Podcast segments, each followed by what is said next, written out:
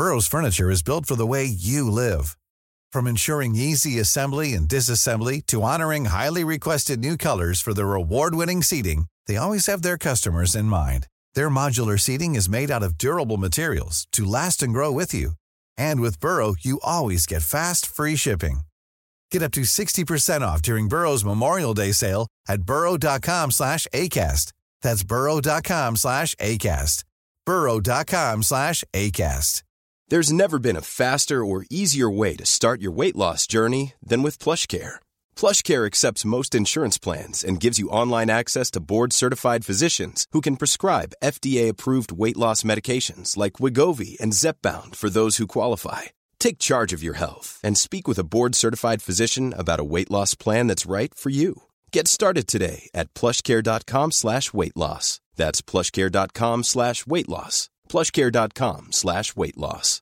All right, we're live. Hello, everybody. Welcome to the Sports Fist episode 124. It's me, Brandon. And the other three standards are with us. No introductions because everybody knows you. We got a lot to get to tonight. What if we have a new listener this week? We don't, John. I've seen the stats. It's only old listeners, and we drop like 3 or 4 per episode. They're going to miss Clarence and his famous tagline. Okay, Clarence, what's your famous... Clarence, how are you? I don't give a fuck. I don't give a fuck. All right, that was not Clarence's famous tagline. It's a new one we've been working on. Man, that is a fun song. Big Sean featuring E-40. Look that up, everybody. Big Sean featuring Big 40. E-40. I don't give a fuck. I don't give a fuck. I don't give a fuck. I just say that all day. I just sing it to myself all day long. Very, very good. Very funny. Customers are talking to me in my head if they could see the cartoon air bubble above my head. It was just Big Sean dancing around in his football uniform from the video. I don't give a fuck. I don't give a fuck. That's what they'd see. I got a million trillion things I'd rather fucking do. Anyway, stupid ass bitch, I fucking with you. Just me and my head, cartoon bubble. Little stupid ass bitch, I fucking with you. So good. So anyway, John, that answers your question of what if we have a new listener? They gone. Yes, they're gone now. They are gone. No longer do we have a new listener. It was a nice run. Goodbye, new listeners.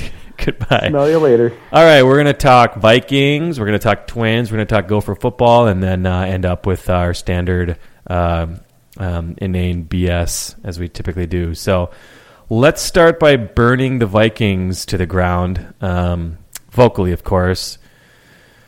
Boy, that was I don't even know how to sum up that game. Besides, it was just the least amount of fun, and I was expecting to have not much fun watching it.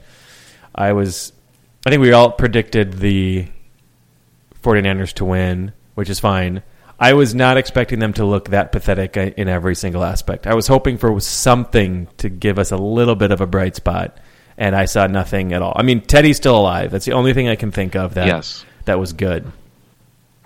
The refs are still screwing us over, which was nice, you know. In what manner did the referees screw the Vikings over? There was that one call. They did lose a touchdown because the refs. I believe Mike Wallace was basically pinned to the ground by what appeared to be like 3 different 49ers, and they didn't call it. And Teddy threw it like right, you know, on his hands. So our one bright spot of the night didn't cost him the game. That's not. I'm not that rube, but that was 6 points. It was. I mean, I guess Wallace could have dropped it because you know that was not a good night for the Vikings in any way, shape, or form. So, but yeah. That was a positive that we could still sort of be mad at the refs. Is that a thing? Yeah, maybe? Yeah. No, that's a good save, Stu. Yeah, way to turn that one around. That's all I got. I mean, the day after offense, the game, defense, special teams, coaching—it was all bad. The day after the game, I went to StarTribune.com because I enjoy the catharsis. They put up these polls that say, "Give the team a grade and give the offense a grade, a defense a grade." And everybody got an F, except for the special teams, which strangely was split between A and F. Half A's, half F's. Huh. Hey, Blair Walsh missed his first field goal. How could you give them an A? Is it because of the blocked field goal? It's for the punt block on the kick block. It's got to be what it is. That's what's stuck in everyone's mind. But yeah, I agree with you. There's no, because the kick was so early. Yeah. That people went to sleep so angry. They said, "Well, you know, I guess they blocked the kick and whatever." But I mean, also, and the 3 points they did put up. Too. The 3 points they put up was that was maybe good by about 3 inches. Maybe 35 and it wasn't. It was not. It was like 35 yards, just barely longer than a current extra point. I mean, it was not. Oh boy, Walsh is just. Yeah, but at least Zimmer was like, "Hey, Rick Danmeier." At this point, he is. You guys, Rick Danmeier. You know how much I love Mike Zimmer, and I do. I love him unconditionally. But everybody keeps saying how he's such a straight shooter and he only tells the truth and he tells it like it is, right? That's his reputation. That's why you love him. He's your blind spot. Yep. He absolutely. He you know, in preseason, even after the game, coach, you worried about Blair Walsh? Not at all. We're not worried at all. He's so full of shit. Yeah. They got to be so. If they're not, then he does deserve to be fired. But there have to be. So technically, I guess Monday night's game was an improvement, seeing as how he made half of them. Yeah, but that's true. They have to be terrified. That's a lie, Mike. Yeah, and sadly, they have so many other things to worry about. I can see them focusing their energy elsewhere. That's true. Yeah, it was bad all the way around. So I have a couple questions for you guys, and they are actual questions, not trolling questions. I don't pay as much attention to football as I think the three of you guys do. So we spent a lot of the offseason bitching about the offensive line and that they were pretty thin, as we should have. And then the two best offensive linemen, I think, are both out, right? Yes. So... yeah. Yeah, Sullivan and Lodeholt, maybe.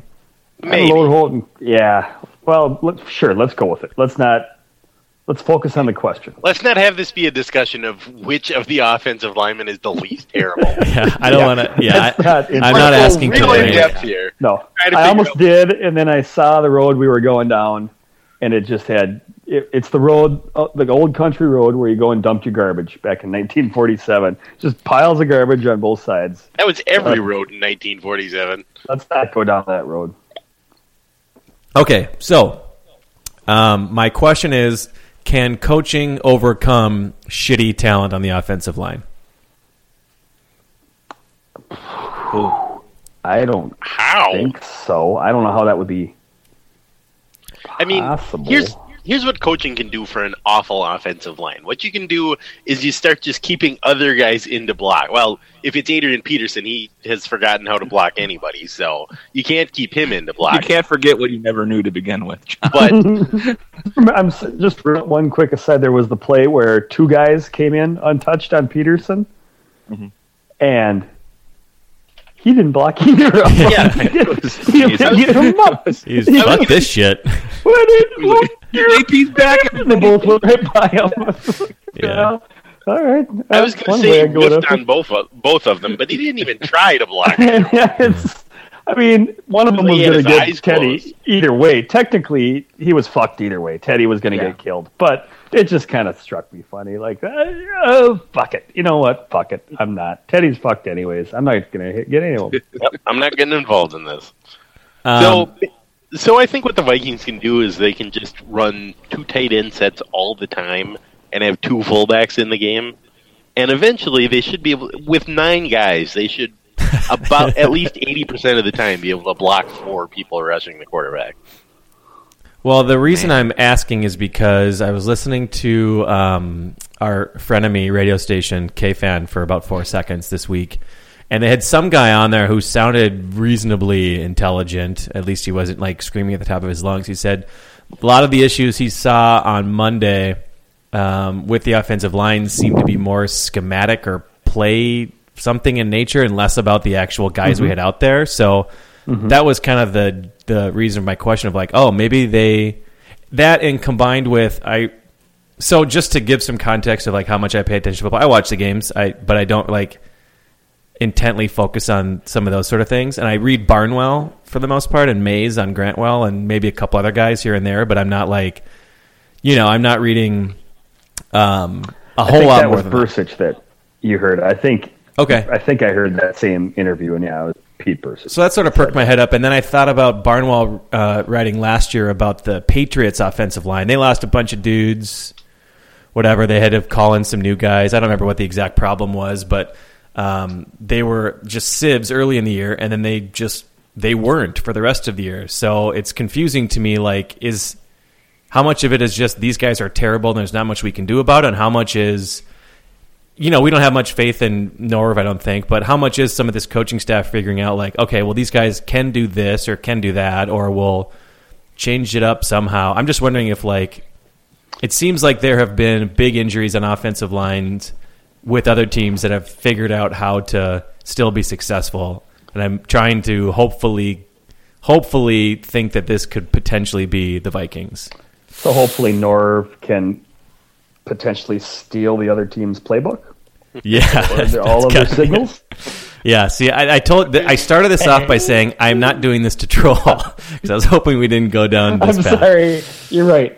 Truce. Yeah, please, just not a truce, just a timeout. I don't ever want to have a truce on this. It's one of my favorite things in the world, but just a timeout, just to talk specifically, just because I shouldn't have said anything. We also, and again, I'm just getting like portion of the actual stars in the NFL. There was one of the previews this season was talking about, like, hey, the Browns are going to have this great offensive line. They've got a couple Pro Bowler, whatever.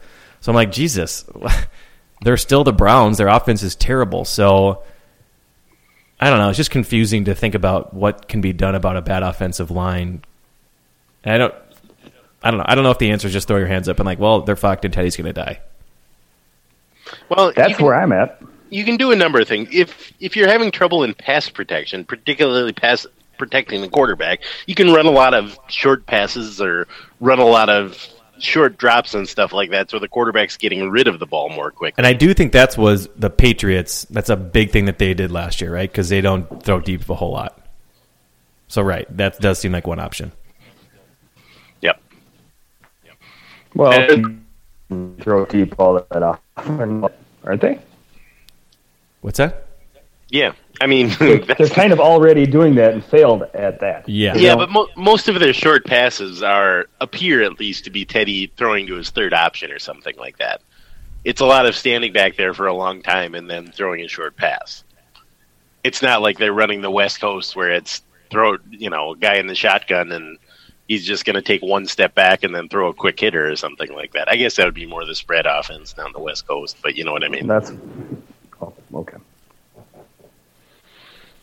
So they're just fucked no matter what because they have bad talent and we don't have the coaching to overcome that lack of talent. Is that what we're saying?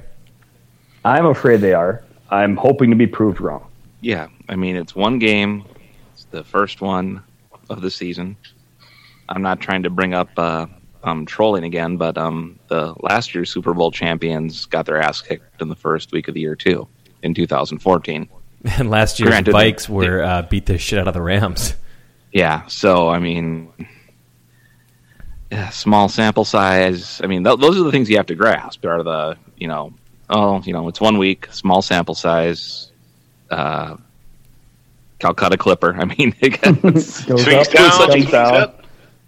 was such a thorough ass-kicking in every... I mean, Clarence and I talked about this on Twitter before the game. Is like, if the Vikings lost, would you call for heads? And I just thought it was, it's just Clarence being Clarence, and weird shit does happen. I mean, if I thought the Vikings were going to lose on Monday, it would have been like a weird, like 20-17. Kaepernick pulls something out of his ass because mobile quarterbacks have tortured the Vikings since 1961. And, that's what I kind of figured. If any loss would be kind of like that type of thing. Mm-hmm. But I did not see this coming at all. I mean, San Francisco is just trash, and I mean they just dominated the Vikings everywhere. I mean, there was no phase of the game where there was any cause for hope at all. There weren't any individual players giving cause for hope that I could see. Here's not the, here's the cause for hope. Jerick McKinnon looked a lot better than Adrian Peterson. Yeah, that's true. That's not. Oh, that's bad. Very hopeful. That wasn't the one we gave the contract the extension. Offense is built around. Yeah, that's. I mean, poop. That's not. Yeah. No, that's not hopeful. Yeah, I just. God damn, man, I got. It's bleak. As of week one, it is really bleak, and it's just 1 week. But boy, you try to tease some silk purse out of that sow's ear. Good luck, man. Yeah. Another question I have for you guys, again in the non-trilling department, and it's the same kind of question, but can coaching overcome talent with regards to defensive rush yards allowed? Because they're sibs, man. They were bad last year, and they let Carlos Hyde, who looks really good, but still. Yeah, but still. Ran all over him. Just unbelievable. So is that going to be – last year they were 25th, and I looked some stuff up, actually. Mm-hmm. 25th in rush yards allowed and 7th in passing. They're going to be a good pass defense. That's obviously Zimmer's bread and butter. It's what he's always been really good at with Cincinnati teams as well. But the rush defense has not been it, and they just seem like they are just scrapping. Well, it's – the frustration is going to lie on just what you put your finger on. What you mentioned was last year wasn't a great year. Their weaknesses were offensive line, safety, opposite Harrison Smith, and run defense. These are things everybody knew, right? That was not any secret. You didn't need to be an analyst or an expert to see these things. That's what they were bad at. And since last season ended, they had, 5-6 months to fix those things. And what did they do? They didn't do anything. In any of those positions, they did nothing short of draft fourth-round offensive lineman. The fourth round is where you get all the better players. They didn't address it in draft. They didn't address it in free agency. They just said, you know what, just trust us. We're going to coach these guys up. We're going to draft some late-round guys. They drafted a defensive back. They drafted a linebacker, who's not neither of which started. Yeah. On Monday night, those were their top two picks. They didn't address these things, so now that they're bad in those things, you know what? You better hope the coaching can overcome them. But I don't know. I'm not hopeful. They didn't turn it around last year. They didn't address it in the offseason. So what are we pinning our hopes on here? Dumb luck, I guess. Magic. I don't. It's not a strategy. Hope's a strategy. It worked for the Twins. We just hoped for 5 years and it worked. I guess. Norv Turner is going to find a wizard, and he's going to pay the wizard. And the wizard is going to put a spell on all of the Vikings' future opponents. That's the strategy. That makes as much sense as anything. So the hope was get Teddy. Teddy's in year 2. He'll progress. AP will come back and be a magician. The 3 weaknesses that we just discussed will all get better because they couldn't get worse, even though we didn't do anything to address them. Well, Is the linebacker that we drafted, Kendricks, do you draft a linebacker to shore up run defense, or do you draft, big-ass defensive tackles? I don't really know how to do that. Not a cornerback, obviously. Waynes was not about that. No, you're hopefully your defensive backs are not the key to stopping the run. That would be a bad strategy. Bad scheme. Yeah, I'm not. If you draft a defensive back, and the first thing you say is he's an excellent tackler in the run, then you know that we got real trouble. You don't know bad football. Idea. Okay, so not that. But yeah, it just seems like hoping that Barr was healthy and Floyd got amazing or something. Sharif Floyd and Linval Joseph, they hope they take a step forward. I keep coming back to that word hope with this team. It's just a word I keep coming back to with these guys. It's just hope. Well, that's my hope, is that week one was an anomaly. It wasn't reality, and it was a wake-up call. That's what I hope it was. Wake-up call. Well, I mean, it was last year in the opposite direction. We just piss-pounded a decent team, and that never happened once again the rest of the year. So, well, then an AP thing happened, and they use it as the distraction as an excuse, and who the hell knows if it was or not. I don't know. Yeah, I don't know either. Yep. What did you guys think about our sweet baby, Teddy B? There were an awful lot of passes he threw that looked like someone had been kidnapped between the time the ball left his hand and the time it landed harmlessly on the ground. Yeah, there were a few, like, I have no idea where he was going with it. Just a few. It wasn't like the ball was glancing off people's hands. It was like this landed nowhere near anyone. Joe Webb-like. Not a defensive back.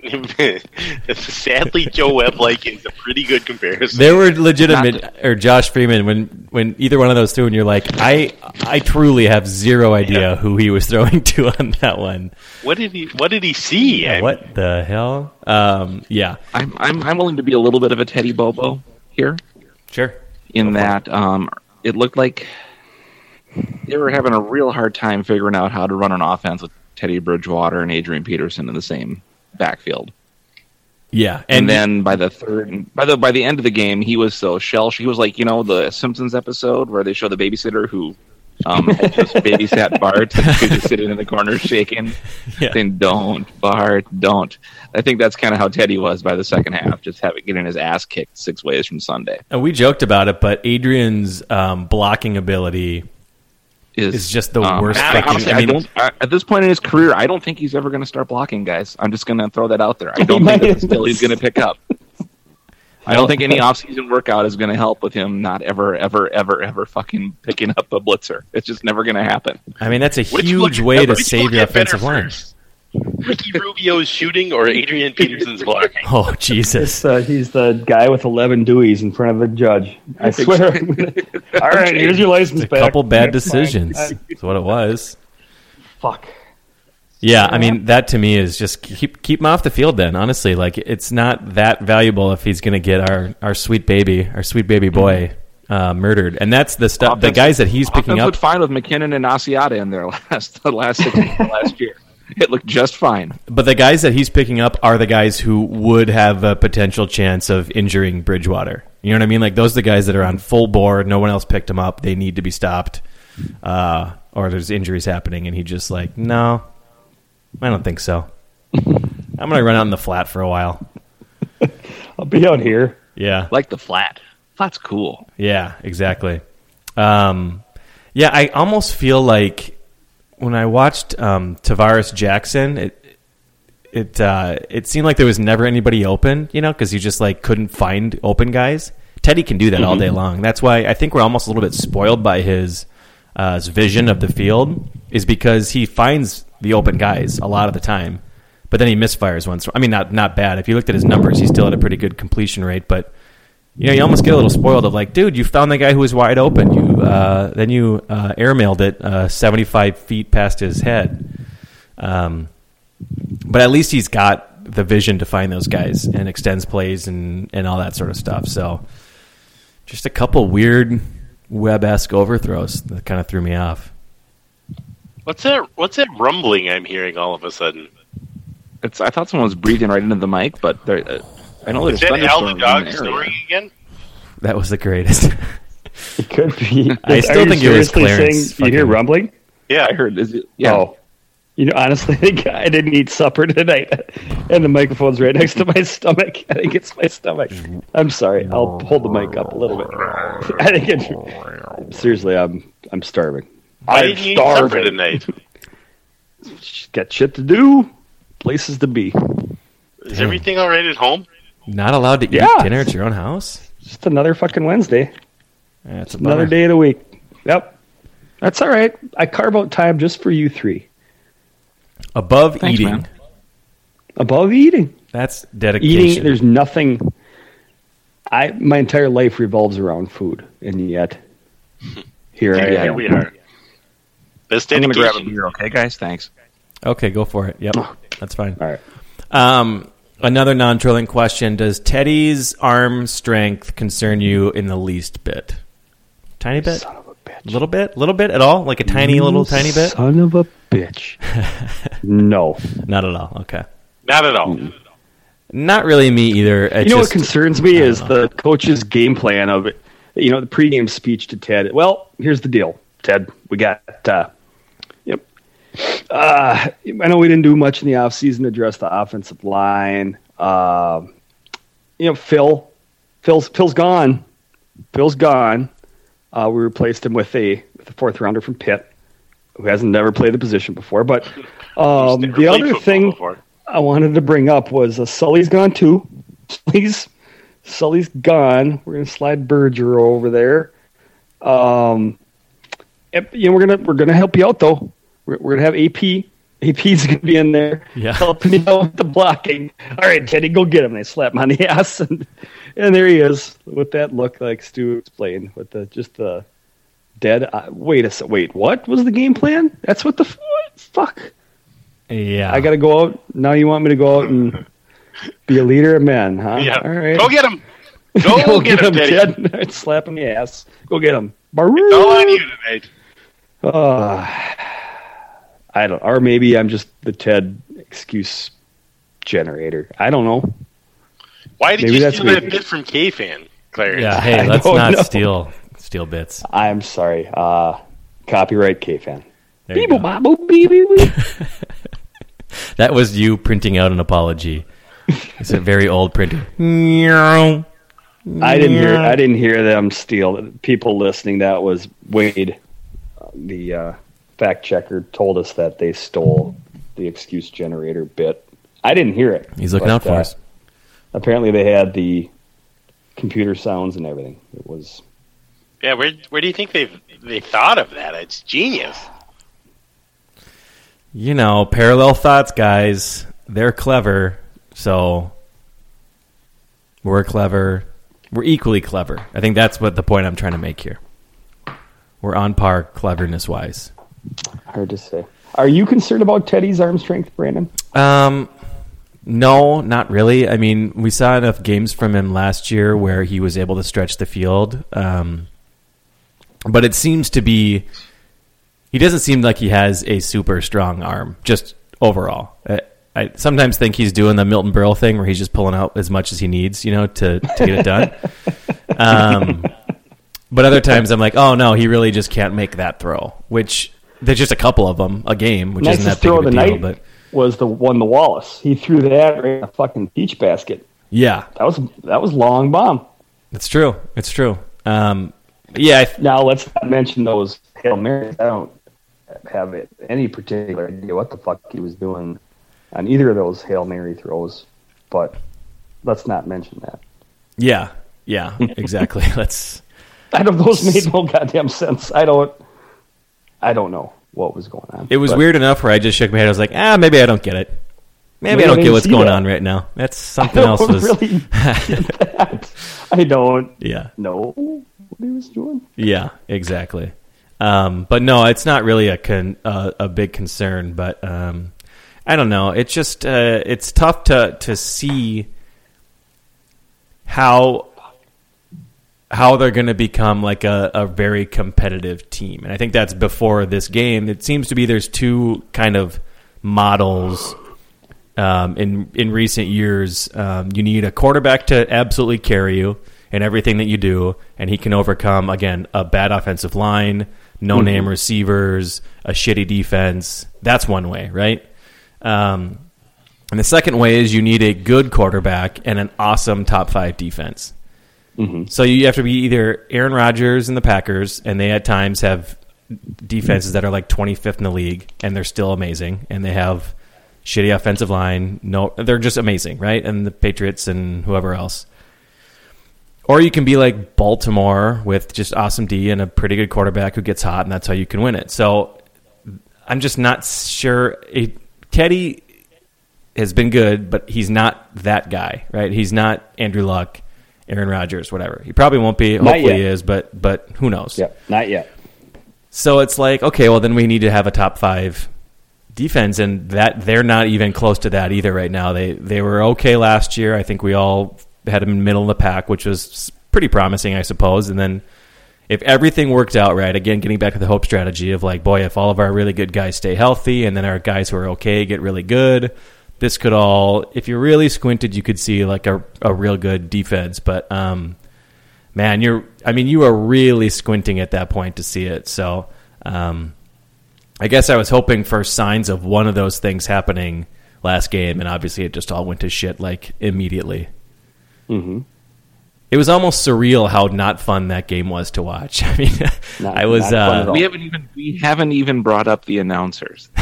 That's how bad. The announcers behind the 49ers running game. The announcers were the second best part of that game.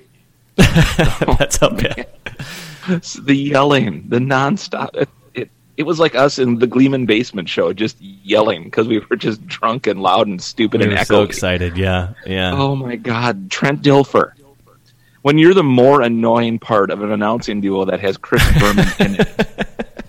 I mean, that's what fucking Adam, right? That's amazing. That is science. That's soul-searching time. Oh, my God. I am very fortunate that I was watching in a bar and didn't have to listen to any of that. There was Bay Area sports writers who were like hammering Dilfer on Twitter because he was being such a shill for the Niners, because apparently he's best friends with the Niners GM. So it's basically like ESPN putting PA on a Vikings game. I remember Dan Patrick. I didn't really notice it just because I was so why would you say anything nice about the Vikings during that game? But I mean, just his celebration and yelling was just stunning. Dan Patrick used to do a bit years ago. I don't know how much of an ongoing bit it was, but they were like, "Let's play some clips from Minnesota." They actually let a fan announce the games, and just all Paul Allen, every one of his clips. I don't know if he broke into the booth or how this happened, but there's just a fan from the stands has actually got a microphone in his hands. It was good. It was perfect setup for some of that. So, you guys probably know this, but I was I watched it with our mutual pal Michael Rand. I forgot how fired up that dude gets watching football. Mm-hmm. Do you remember that? I mean, he was. Mm-hmm. He's a little ball of fire. I don't think ape shit is an understatement here or an overstatement. I mean, he was going absolutely ape shit for like. Yes, I love that. If you knew all five of us, you would bet on Mike Rand being by far the calmest, nicest, quietest person during a Vikings game. It wouldn't even be a contest. And in reality, he is angrier and louder than the other four of us put together. Mm-hmm. There's no doubt. I'm saying great game, like, hey, but you need to fucking kind of relax. You're just here. That's easy. Everybody's looking at us here. Yeah, he was when they blocked the field goal. And, you know, it was like a 20-second thing of them running after the ball and trying to return it. He was slapping his palm on a leather-covered bar stool as hard as he could. And, yes, go, just screaming. It was unbelievable. But then it was a little bit of a heavy metal drummer moment, too, where me and a couple were like, hey, come on, hey, relax. And he's like, no, man, I have way more fun reacting like this. I was like, yeah, you do you, man. That's beautiful. Cool. Good for you. That's awesome. I'm not proud of me being like, I'm so far reserved from any. I mean, I don't have an emotional stake in this game. I'm just here, you know. Mm-hmm. So good for him. He wins. But if any listeners get a chance to watch a football game with him, just say yes and do it. It's a very, very good amount of fun. So that was great. Okay, so I remembered that when we did our bipolar season prediction episode, one thing we neglected to do, and maybe we did this on Twitter, you guys did, and I missed it because I'm kind of in and out. Did we do our actual predictions? We never did. For our season. So do you think we should just quickly run them down? And I know it's going to be colored by that game, but try to get yourself before that game so we can have a little bit of accuracy so we can come back and look at it. Clarence, I think you are on record as 5-11, right? Well, yes. 5-12, actually. I actually... I was waffling between 4 and 12 and 5 and 11 while I was getting my prediction tweet, and so of course I typed 5 and 12. Yes, that's just the way my life fucking works every goddamn time. It's probably because you don't eat. That could be a pretty big part of it. Need some protein. Fucking focus. Yeah. But yes, 5 and 11 is what I meant. Jonathan? And I'm happy that I went with that. Yeah, I was mocked and ridiculed for that, but now... and ridiculed. Both mocked and ridiculed. Both of them. And now I haven't had any apologies. Nobody's apologized to me yet since Monday, but it's coming. Sure it is. Jonathan? I predicted 7 and 9 before the season started, and that still seems about right to me. They'll have better games and they'll have worse games, and eventually, at the end of the season, there'll be a bunch of articles about was it disappointing? What went wrong for the Vikings this year? Well, everything went wrong that we sort of knew was going to go wrong. They're not that good. Yeah. Good call. And I was surprised that Clarence is actually more pessimistic than me. Well, my prediction is predicated on the fact that I don't think Teddy will make it out of week 4. That's true. I mean, I like Teddy, but I don't think he's going to survive. I think he's going to die. They're just going to rip him in half and just throw him away. I saw a statistic, too, that I hope one of you guys saw as well, but Bridgewater held the ball longer than any other quarterback in week 1. Mm-hmm. And he's not a guy that does that naturally. It's not like you can chalk that up to, well, that's just who he is. Like, he seems to be a guy who understands reads and all that sort of stuff. So that, to me, again, speaks to, that has nothing to do with the offensive line, really. To me, it's more about, like, the scheme or the whatever you want to call it, the game plan or whatever. That, to me, is the biggest thing that probably needs to change, and hopefully they do that pretty quickly.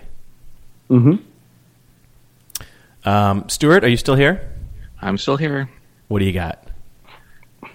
I said like 10 and 6 last year, and we made fun of me for the entire season.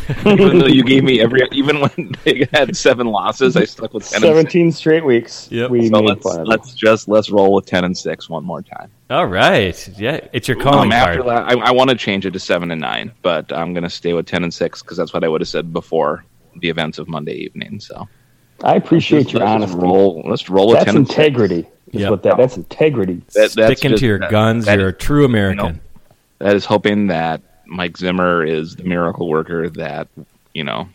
Another word that starts with I and ends with Y is insanity. Yes. It's also that. It's integrity and insanity. See Joe Berger try to play center one more week is going to be the death of me and Teddy Bridgewater. That's my pick to click, baby. Joseph Berger. No, it's a soft G, for Christ's sake. Not in the preview episode. It's not. That I know it purposely has to not be the.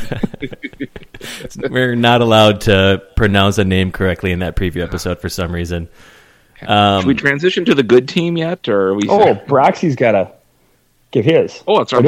I'm sorry, Brandon. I didn't know, but I I'm going to go with 7 and 9 as well. Even though, I obviously after seeing that want to knock it down a peg. But I thought they were not a 7 and 9 team last year. They got kind of lucky, but they'd be better this year because they were young last year. They were like the second youngest in the league or something crazy like that.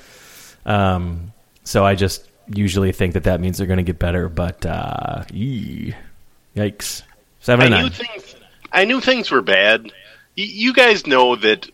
Approaching any important game or season, I somehow managed to talk myself into a position that's far more optimistic than any logical belief would work out to. And John, that combined with your awareness of that issue is one of the greatest things about you, for sure. Maybe the number one.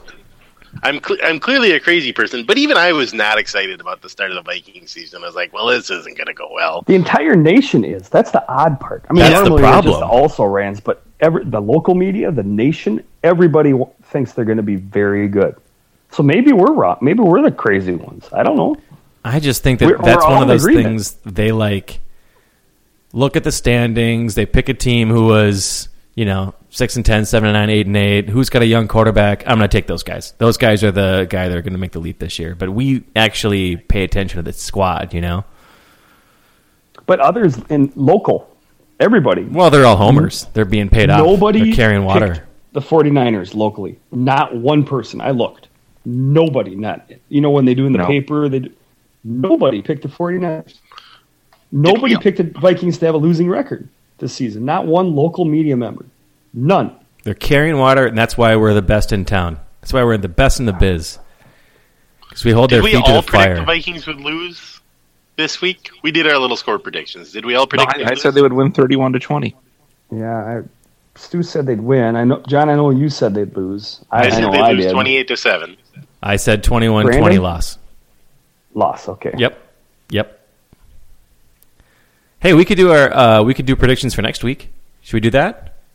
Yeah, let's do it. Yeah, totally forgot about it. We should wait till the game of the day of, like we know. I think I normally send out a Sunday morning deal, who you got, and then you're on record. But then you have a chance to hear the people during the week. You know, right now we're still doing postmortems on the radio and the paper. They're still doing the. You haven't really had the. Nobody's dug into the Lions yet. And I gotta be honest with you, I am only about halfway through my all 22 game film. So I really got to be watching this together, or yeah. I am curious. I don't follow Wabi on Twitter because I mean, what's the fucking point of that? But I mean, has he come out and said this was? I don't either. I don't. Technically, this was a lot closer than the score indicated, and there's a lot of positives to be gleaned by watching the all 22. Well, again, that it's his job to say that, so I'm assuming that he did. I don't understand. Shill's got a shill, but man, you can get your entertainment from PA and Wabi. I don't begrudge anybody for use Twitter, use the radio how you'd like. I don't care. Be a fan however you want, but I don't have to necessarily understand it, and I don't understand people that use team employees as analysts. Yeah. Use them as entertainment. They can be entertaining. That's fine. But don't use them as analysts. That's not what they're there for. They're not to tell you the truth. They're there to sell you a product. That's give you a scarf. Amen, sister. PA is not going to predict the Vikings are going to go 3-13. He could work in this market for 70 years, Vin fucking Scully, and he will never once predict 3-13. Ever. That's not what he's there for. Don't use him as an analyst. Don't use Wabi as an analyst. He's not going to predict 3-13 either. He'd be fired. I don't get it.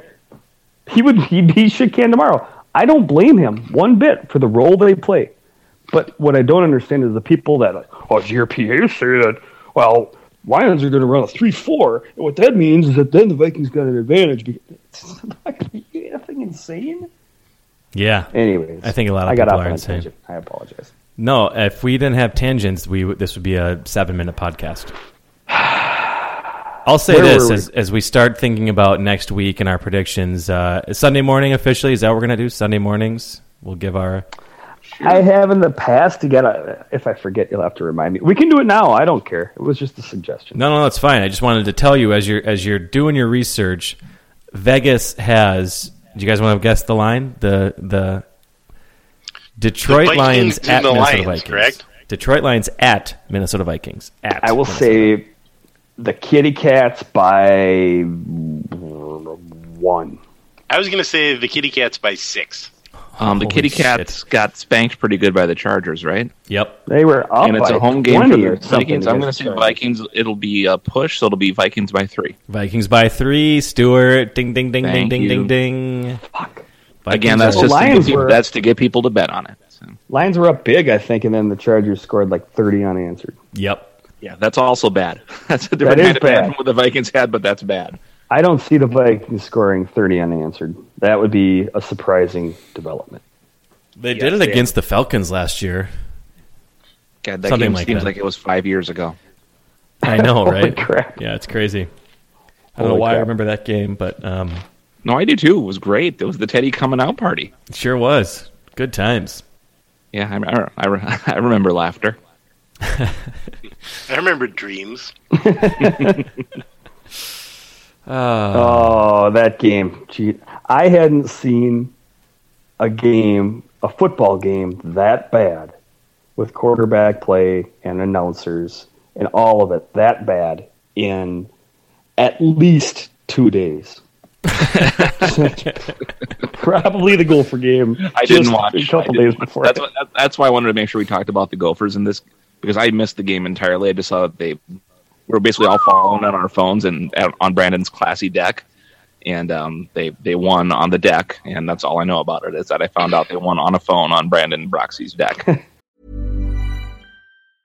When you're ready to pop the question, the last thing you want to do is second-guess the ring. At BlueNile.com, you can design a one-of-a-kind ring with the ease and convenience of shopping online. Choose your diamond and setting. When you find the one, you'll get it delivered right to your door. Go to BlueNile.com and use promo code LISTEN to get $50 off your purchase of $500 or more. That's code LISTEN at BlueNile.com for $50 off your purchase.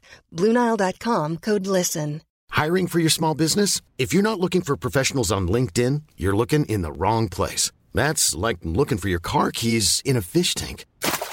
LinkedIn helps you hire professionals you can't find anywhere else, even those who aren't actively searching for a new job but might be open to the perfect role. In a given month, over 70% of LinkedIn users don't even visit other leading job sites. So start looking in the right place. With LinkedIn, you can hire professionals like a professional. Post your free job on linkedin.com/people today. I saw the first half, and I didn't follow it on my phone at Broxy's, but I saw the first half. It was, I think the comparison I used was 1917 Army versus Furman. It was just, what the fuck am I watching? This is horrible football. Oh my God. Was Leidner as bad as advertised in that game? Yes. Oof. He made... So Jerry Kill had his press conference or whatever. Leidner made maybe like 2 throws. Jerry Kill literally, and somebody's got to go back and find this quote. He said if it wasn't for like 8 plays, Leidner played pretty well. I'm like, 8 plays? 8? That's a shit ton. That's a lot. That is many plays. I'm listening to him, and it was like, if it weren't for like, and I'm anticipating him in my head to say like 2, maybe 3, 8 plays. What? 8? You can't say that. That's insane. That's what backbreaking, killer, awful play every other drive. Besides those, he's got all the soft touch of a jackhammer that Mitch Leitner. Apparently, he made some better plays in the second half, which I didn't see. But that first half, holy crap. Yeah, it's amazing to think about when the forward pass was invented. Some people were against it. Once you look at games like that, like, you really, that's what you want to go back to? You enjoy that? Yeah. So are they just completely screwed then this season? I mean, just because of the low ceiling of your quarterback, or do you think there's some ways to, again, like, what can you do to overcome? Well, John, you're Mr. Roseville, Jock Parra. Yeah. What do we got in this guy? I know you went to all our games. Yep, I've been scouting Jock Parra for a long time, and here's what I can tell you about him. He is a quarterback who has yet to play in a game for the Gophers. Hold on, I'm writing this down. Quarterback yet to play. 2 bullet points. Okay, keep going. I can tell you for sure that my dad is more excited about Jock Parra than anyone else on the Gopher football team. Probably the most popular man in town right now after seeing his performance. Mr. Marthaler is excited. Okay, bullet number 3. He's not quite on the Demry Croft bandwagon yet, but Jock Parra, he loves. You know who I feel probably maybe worse for than anybody is right now, this should be Chris Streveler's time. Like, this should be his fucking Christmas. He is the backup quarterback when the starting quarterback is struggling. He should be the fucking mayor right now. Everybody should love him. Just 2 girls at a time every night. Yeah, everybody. Streveler, get fucking Streveler in. He should be eating this shit up. And everybody's like, They're already onto the 3rd and 4th. They're already onto the 4th string quarter. Demry Croft. Like, put in Streveler. No. Delete. Streveler's over there. Backspace, backspace. In the sideline, Stravler, Stravler. Yeah. Nobody's. Hey, you guys hear Stravler's pretty good? Pass it on. Shut up. He's over there. He's trying to give the coaches some ideas. He goes back behind the bench to warm up a little bit. Yeah. You know, he's got a snapper. He's throwing the ball to receivers. Stravler, what the hell are you doing? Stravler, sit down. Flying into the crowd. Stravler. What's that guy doing? Is he trying to sell travelers insurance? What the fuck is he saying? Take your helmet off. Poor guy. Poor bastard. This should be his time. Son of a bitch. He's just that bad, right? I mean, that's... Apparently he can't throw, which is, like, people are like... Pretty important. You know, Leidner can't throw. Strebler must just be horrible if he can't get any time, other than the occasional 2 snaps at Wildcat. Yeah, I mean, we're stupid as fans. We talked ourselves into Todd Bauman once in a while. Like, if there's a backup, we will typically. But that's how bad he is, huh? That's a bummer. So Jacques Parra is where we're putting our hopes and dreams right now. Our eggs are in his basket. Croft. Demery Croft. That's an actual person. I honestly thought that was like a new restaurant or something. I wasn't sure. Yeah. Demery Croft sounds like a company that sells implements. They're an implement dealer. Implement, yeah. You gotta get into plastics. Tomb Raider reboot. Yeah. Are they both freshmen? Parra's a redshirt freshman, I think. Yes. And Demery's a true.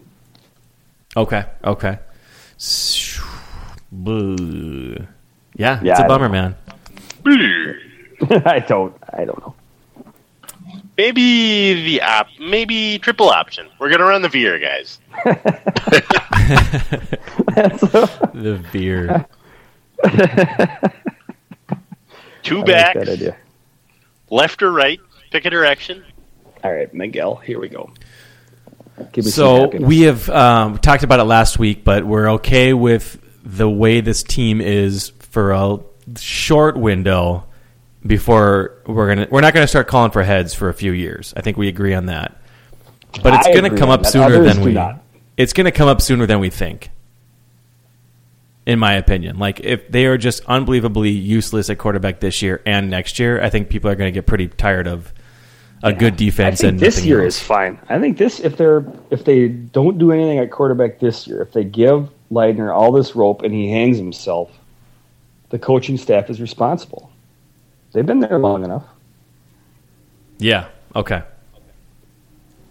Okay. Good. So we're gonna try to stay patient this season.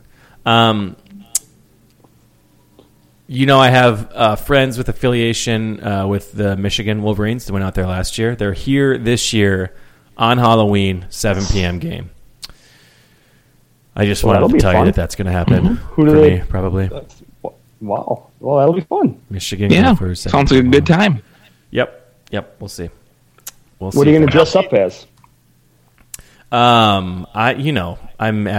one of the things I'm most ashamed about is I hate Halloween and can't participate in it. I can't bring myself to participate in Halloween. Fun is bad. You're fully on record as saying fun is bad. I know. Yeah. I seem like a non-fun person. I get it. This is my number one thing I'm most sad about when I try to be like, fuck it. Just come on, be more fun. I've gotten there in every way except for Halloween. What is going to be like the costume this year? Like the one year when the Batman movie came out and everybody went as the Joker that year. What is going to be this year's costume? Trump. Yeah, probably Trump.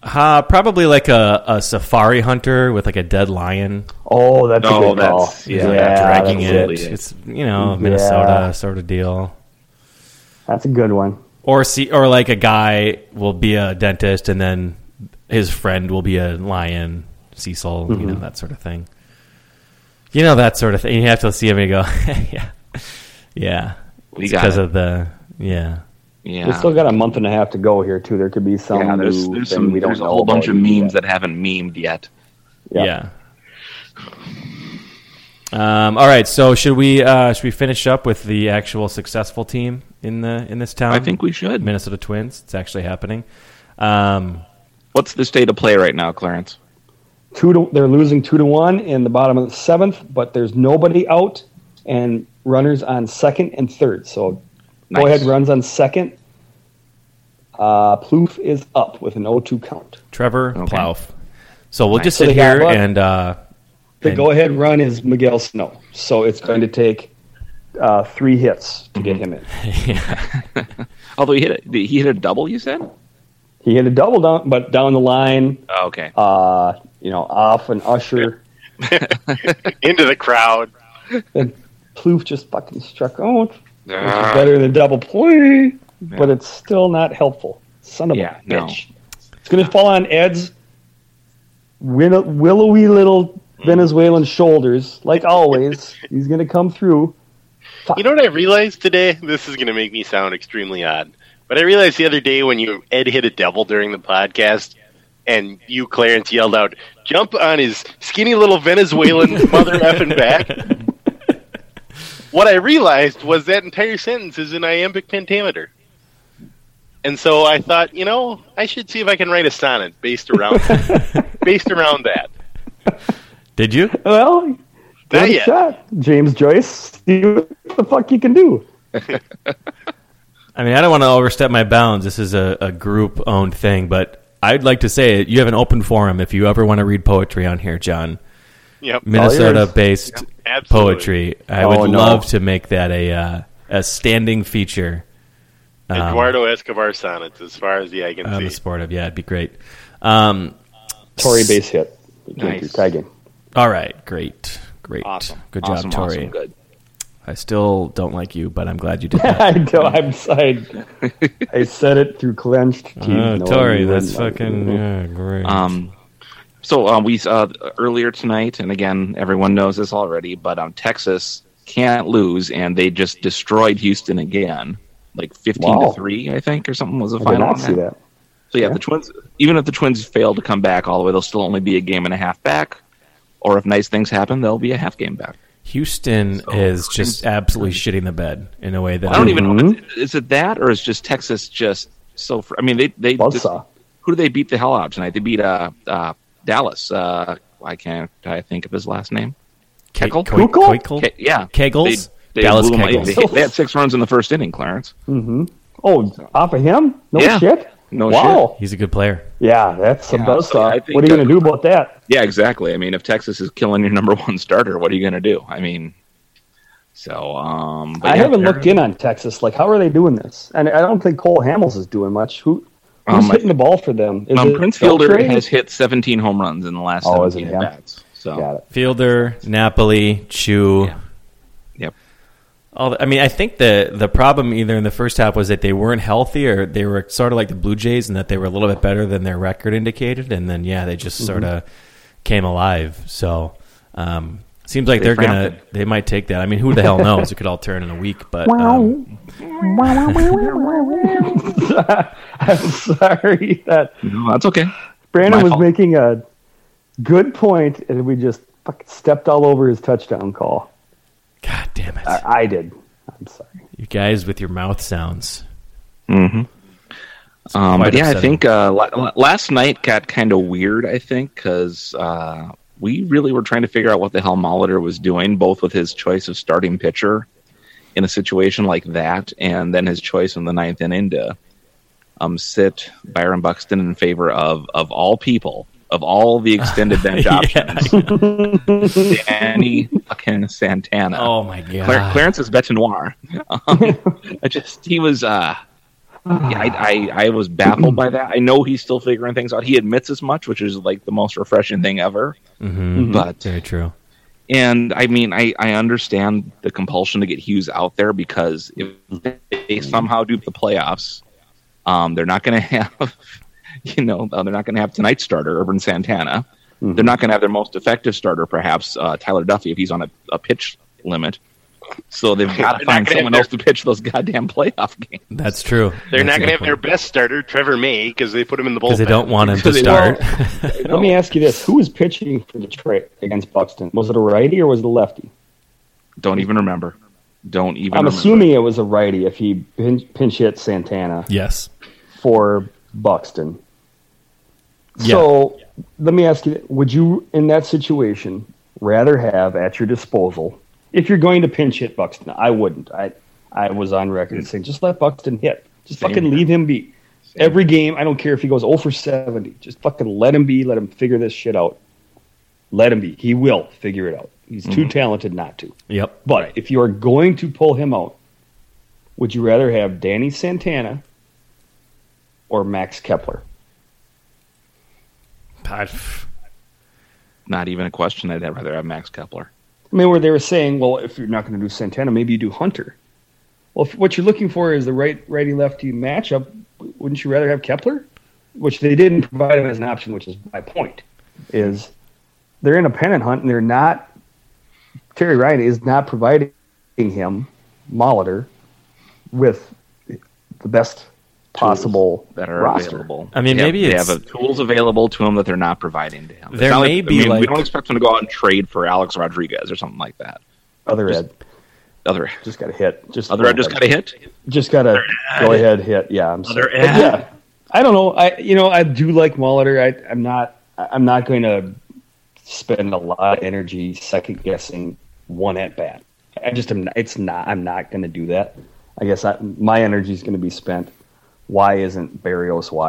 Why isn't Kepler up? Because in a situation like that, it'll come up in the bullpen where you need a strikeout, and they're going to throw out fucking I don't know Dunsing, where Berrios could have been out there. You know, it's going to be bases loaded, one out in a tie game, some situation like that where you need a strikeout. Yep, and it's going to be Dunsing out there with his clenched butt cheeks, just praying to Jesus he can get out of this somehow, when you could have had Jose Berrios out there firing gas that actually has strikeout ability. Mm-hmm. But he's going to be in Puerto Rico. Yeah, It's a surreal season. I mean, this is a must-win game, and Chris Herman is in our lineup. It's just a weird, it's going to happen, I guess, and now obviously. Danny Santana's getting... Is batting for Chris Herman right now. It's just I don't know. Fuck? And I kind of feel like partially a hypocrite. I mean, I think we've talked about it. I've mentioned a bunch of times of whether it's likely or not if you're going to actually advance in the playoffs. I think just get to the playoffs. I don't give a shit because crazy things happen. The best team rarely wins the World Series. But I kind of go the other way with Buxton. I'm the same way as you, Clarence. Like, just leave him in. Just leave him in at all times because I want him to get this experience and to get through it. So I'm kind of talking out of both sides of my mouth for the most part. Well, that's part of it. He's such a plus option in the outfield. I mean, there's that, and it's not like you have, Ted Williams that you're benching in favor of Buxton. What are your options? It's not like they have all these wonderful options that they're benching in favor of Buxton. They would have won that fucking game if they would have had Shane Robinson in there. I know it. Yeah. And plus, like, Buxton, even if he's not squaring the ball up right now, he doesn't need to square the ball up. He just hit a chopper off the plate, and he's on. And there's a base. He makes contact. He's Willie Wilson, for God's sake. 220. Amen. He has hit it more than 5 feet from the catcher, and he's got a chance of being on first base. Oh, yeah, exactly. So, I don't know. It just feels a little bit like, I don't know exactly which side I fall on this, but maybe he's just the exception, and this team is just the exception of, like, there's nobody else. Just keep Dan Santana away from Buxton's at-bats for the most part. I mean, that's just unbelievably. That's just silly. There's another word for it. It's just silly, Paul. It's silly. We don't understand it, but we're happy that they're competitive in September, and it's nice and it's fun. And it's a fun game to watch right now. We don't... this is awesome. It's September... What's the date today? September 16th, yeah.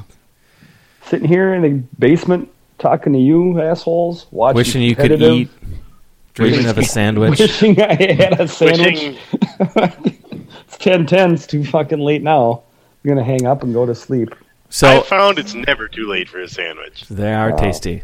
They taste really good. Nobody's going to make it for me, so I'm SOL. I ain't making it for myself. I'm tired. Fuck this. That's a bummer. I don't think we've ever done this exercise. I don't think we should. 'Cause it's probably pretty boring. But if there was a ranking list of front office people or management of Twins sports teams, like with the highest job security, Neil Allen has to be close to number one on that list, right? Probably. Yeah, maybe. Andrew Brunette is fucking bulletproof. I think he might be number one. Okay. Somehow that guy, Jesus Christ, you couldn't have been more of a fuck up. And no, he's still around. Did you see the other day they brought in Adam Oates? Like, oh no, Andrew, I know you're the coach. Somebody mentioned that to me. What was his role? What did they bring in Adam Oates? I guess I missed that. Near as I can tell, Adam Oates isn't coaching anybody. And so Zach Parise and Ryan Suter paid for him to get on a plane and fly to Minnesota. Shut the fuck up. They did not. Is that legal? You're such a liar. They did not. He just worked with the two of them. That was the only people he worked with. He wasn't like out there with the entire power play being like, hey, why don't we try this, guys? Nope. It was just Adam Oates standing at the right point, feeding Suter pucks on the left point, and Suter shooting them, and Parisi trying to tip him in or something like that. This is our two highest-paid players on the team. Brought him. This isn't hiring a coach for a enigmatic first-round wide receiver. You know, that's not. This is not what that to work with Cordero over the summertime. That's not what we're talking. Whatever. I'm done. I don't. Whatever. Yo said tonight in his Q&A with Russo, Mikko and Suter are on the power play. If you think differently, you're a crazy person. You're a crazy person. Paraphrase. That's what he's saying. You've got another thing coming if you think they're not going to be out there. I'm not going to debate this with you on Twitter. It sounds like the big change this year. You have no clue in any way. Talk to your boy Rand. Whatever. The reason I mentioned Neil Allen is because he's doing great work, right? He's got an amazing resume for this one season. Like every game I look at, like the preview and, hey, how are the Twins going to do? And I'm like, they're starting who? What the? God damn it. Pelf again. He's out there and, you know, Duffy and whoever else. But Rick Anderson stuck around for like 15 years after his pitching core was any good whatsoever. So I feel like Neil Allen is one of those guys who can just die on the job. Like, you just have it till you die. You can have it for as long as possible. Nobody gives a shit about you. So it's amazing. It's got like 25 years of buffer built in because of this one season. It's incredible. They're almost a playoff team, and you look at that rotation, it's amazing. Our mutual friend or fan of the podcast, or just maybe friend of mine, David Brower, has a very good story about going to a game of Comiskey when Neil Allen was in the bullpen there, and they were razzing him pretty good because they were Twins fans and drunk, and Allen just giving them the double freedom rockets. Oh, yeah. I love him. Just swearing them out. So. Awesome. So, yeah, I like Neil Allen, too. Just on a personal... Big fan. Just on a personal guy who was in the bullpen in the 70s, so he saw some shit. Oh, he was in the bullpen of anything in the 1970s. So just, if you're, I'm just trying tone to up lines this for his relievers. All right, here you go. Just three. You might have to pitch a few innings. Maybe this is just that John, but I'm trying to absorb this Adam Oates thing. If you're Bruno and you're reading the paper and you're like, wait a second, what? They brought in their own fucking power play coach, just on their own, paid for him to come. Wait a second, this is bullshit. The hell? I'm just trying to get my brain around this. Checking the spam folder in his emails. Hey, did I get an invite to this? His fucking cinnamon toast crunch. He's all right. Let's open her up. Wait a second. Do. I probably know all of this in the Wild notebook. What in all the? Right, there's page 2. And there's Rand's giant head. Fucking Rand section. Let's look at the Wild section. What? Oh, boy. That is a good nugget. That is a good little tidbit. Okay, I think I've talked enough about the Twins. What about you guys? Yeah, good. I think they just went ahead. Now, so everything's good, and we're in good shape. We can wrap it up with our little weekend in our lives, and then maybe catch the ninth inning, and everyone can be happy when we wake up in the morning. Let's do it. I'm still recovering from last weekend, seeing all of you guys, except John. Oh, yeah, thank you again. That was great, man. That was such a fun time. It worked out well. It really was. It was nice. What was funny is that it's allow me to paint a word picture. It's a nice, like elongated type of deck, and all the Twitter friends were on one side, and all of Brandon's real friends were on the other side. Yeah. It was a 6th grade dance, is what it was. Yeah, it was boys over here, girls over there. Those guys who like have, you know, just things going for them in their lives. They're dressed nice. They have good hair. And then there's me and Clarence. Yes. Under the deck. Was very much like a valet parking service where it was all waiting for the car. Yeah. There's a driver with our I was very depressed to miss out. Extremely depressed. John, you were missed. I saw a lot of pictures, and I was sad every time. And I at one point I hit my hand on the table out of frustration because I wasn't there. Yeah, it makes sense. Oh boy, it's sometimes stressful to throw a Worlds Colliding party because I had obviously the Twitter fam, which had never had any of you guys over before, and then. My Miller's baseball buddies, and then a few family members as well. So it's kind of three worlds colliding, and I was just nervous that, I don't know, it would just not work out, but it really did. And I got a lot of like, this is actually really fun. I got a lot of that feedback, which is just hilarious because you just know like people were just scrolling through the Facebook invite going like, all right, I know like 4 of these people. Or, you know what I mean? Like most of the other non-Twitter pals. So it worked out great. Worked out great that way. And another cool thing is that everybody was gone by like 10. It was amazing. I got like a full night's sleep. Out. Yep. Everybody get out. That's the beauty of starting a party at 4 o'clock. You. I think it was you holding that broom like a baseball bat. Like, all right. Brandon, what are you doing? No, nothing. Yeah. Just standing here. I turned the music off and brought out a bunch of pots of coffee. And I'm like, no, you guys can stay. Yeah, I'm just going to clean up. I'm just going to clean up. And it was a good evening. I'm not on Facebook, so I had no idea who was going to be there or what I was in for. So that was a little anxious, little nerve-wracking, but it was very fun. Yeah, it was. It's just a funny thing to realize that. Well, I mean, you know a lot of these people just because you've met them before, but people that you haven't met in person but you have followed on Twitter, you know them, and you legitimately do know them pretty well because you know, they're putting their thoughts, feelings, and opinions out there for like years at a time. That's how you know a person. You know them, yeah, in a way, right? That's how you know anybody. Mm-hmm. Yeah. It kind of I thought of a similar thing. I was reading one of these long read articles this week about this. It was actually a very tragic story of these murders on the Appalachian Trail like 25 years ago. But what I didn't realize is that when people do these long trail hikes, they do it for like 3 months at a time sometimes. And they go hundreds of miles throughout these trails, and they stay in shelters. And in each one of these shelters, there's a sort of like a guest book sort of thing. There's just this big notebook that stays with the shelter. And people write, hey, we're coming from here. We're heading southbound. Going to go here, here, here, and here.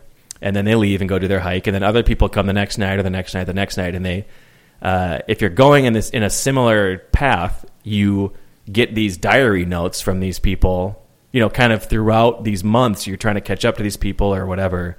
And they say like when some of these hikers actually meet up for the first time, they are within seconds, great, amazing friends, right? Cause they know each other. They've been reading each other's thoughts for a long time. So, it sort of felt like a little parallel thing for like this sort of concept. It, you know, we're using Twitter in this way, but like that sort of concept has been around for a long time. It's just a funny sort of weird. It's a weird thing to experience. So Twitter is like the Appalachian Trail, except you don't have to walk from Georgia to frickin' Maine to make it happen. Yeah, exactly. You might still get murdered. A little more interaction. There's equal amount of crime. Yes, equal amount of murders. But I don't know. I just couldn't help think that was kind of, having had people over and then reading that story about the gruesome, terrible murders. The first thing I thought about was I have some Twitter pals, you know. Hopefully not murderers. Well, jury's out. Yeah, never know. But anyway, no, I don't have any plans this weekend, really at all. Clarence? I don't either. Me? Yeah, you. Well, state tournament, softball tournament for my. Is that near neck of the woods, Clarence, or is that daughters? Yeah, it's not far away. It's in Hastings. Nice. Volleyball tournament also, so just sports. My whole life is sports. Did I tell you that that my daughters are playing together? Did that bring up? No. Did that come up last time? Just kind of neat. The younger one got called up to play since there were some injuries, and so she got. That may never happen again. It's kind of neat. Kind of a proud father. You know, they may never in any sport ever play together again. So I got this little window of those two in their same uniform and playing together. The other day. That's awesome. And it'll be over very soon. There it is. It's kind of fun to watch. Yeah, that's cool, man. Yeah, I'm enjoying it. So what percent of these content, and I think I probably asked this question before, but what percent of these, if there's an hour long, whatever, 2 hours, are you intently paying attention versus like I'm just sitting around waiting for them to be done? Does it kind of depend on the sport and whether it's a practice game, that sort of stuff? It absolutely depends on the sport and it depends on the age. So like I'd say it's about age 10 is where it transfers from Jesus Christ to, hey, this is actually looking like something that's some semblance of a sport I recognize. Okay. Yes, that I would confirm that. Huh. That's it. And it does depend on the sport. Like volleyball is a very quick, you know, it's like it's over in like 45 minutes. It, at least theirs is an hour. Yep. It's just, and it's quick.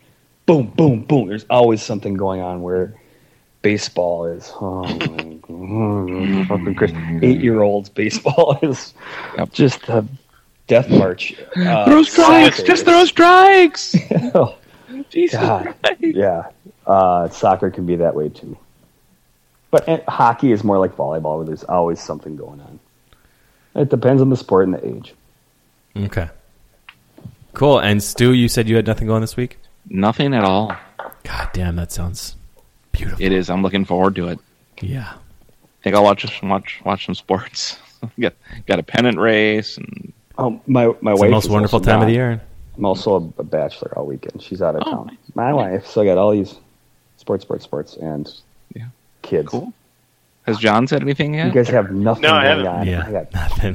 You got something going on, John? Yeah, I'm going to the Gopher game on Saturday morning. Then I'm covering the United game Saturday night. Nice. And then Rugby World Cup starts on Friday, so I'll be up at 6 a.m. on Sunday to watch the USA play Samoa in the Rugby World Cup. Well, is that a championship game? The first game? Is it opener? No, the first game's on Friday, but the first USA game is on Sunday. Of the year. Huh. First of the year. No, of the tournament. And you're covering that? Tournament. No, I'm just genuinely interested to watch it. And why are they playing at 6? Is it here in America, but they just don't have access to the facility? And the Rugby World Cup is in England this year. Their game is at noon in England. Oh. There's like a junior high game at noon, so they got it. It's rugby at 6 a.m. and then at 8 a.m. baseball at the Metrodome? Yes. Underage soccer. I mean, that was always... Yeah. It was always kind of shocking to me when I covered Minnesota United games at the Metrodome. In general, I'd end up being the last person there because I'd be writing till whatever. And always they'd clean up, you know, take down all the advertising boards and clean up everything out of the field. And then at 11:30 at night on a Saturday, there'd be some high school baseball, high school lacrosse, something random going on at 11:30 at night in the Metrodome. Mm-hmm.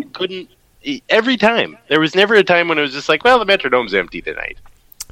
No, I played a doubleheader in the Metrodome that I think started at 11 p.m. or maybe midnight. I mean, it was comical. Lord. Yeah, it was like a church lock-in. I mean, that's not even, you know, that's crazy.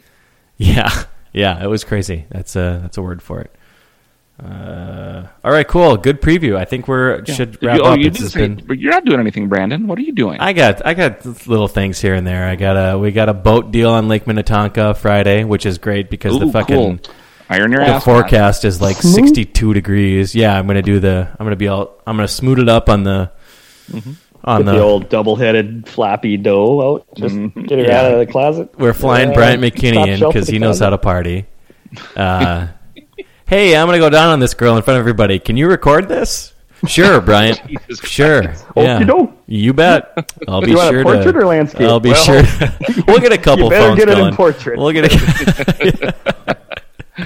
There's that, and there's birthday parties and other bullshit, but yeah, nothing nothing great. So, cool. All right, we are coming up onto 80 minutes, which I think should be our limit. Alrighty. So, yeah, sorry for all that swearing at the. I don't care about you, fucking stupid ass. I don't care. I don't things care. I'd don't rather care. Fucking do. Yep. Sorry about that, John's dad. Yep. Until next week, just never ever forget how much we love you. Miss you too. Every damn day. Goodbye.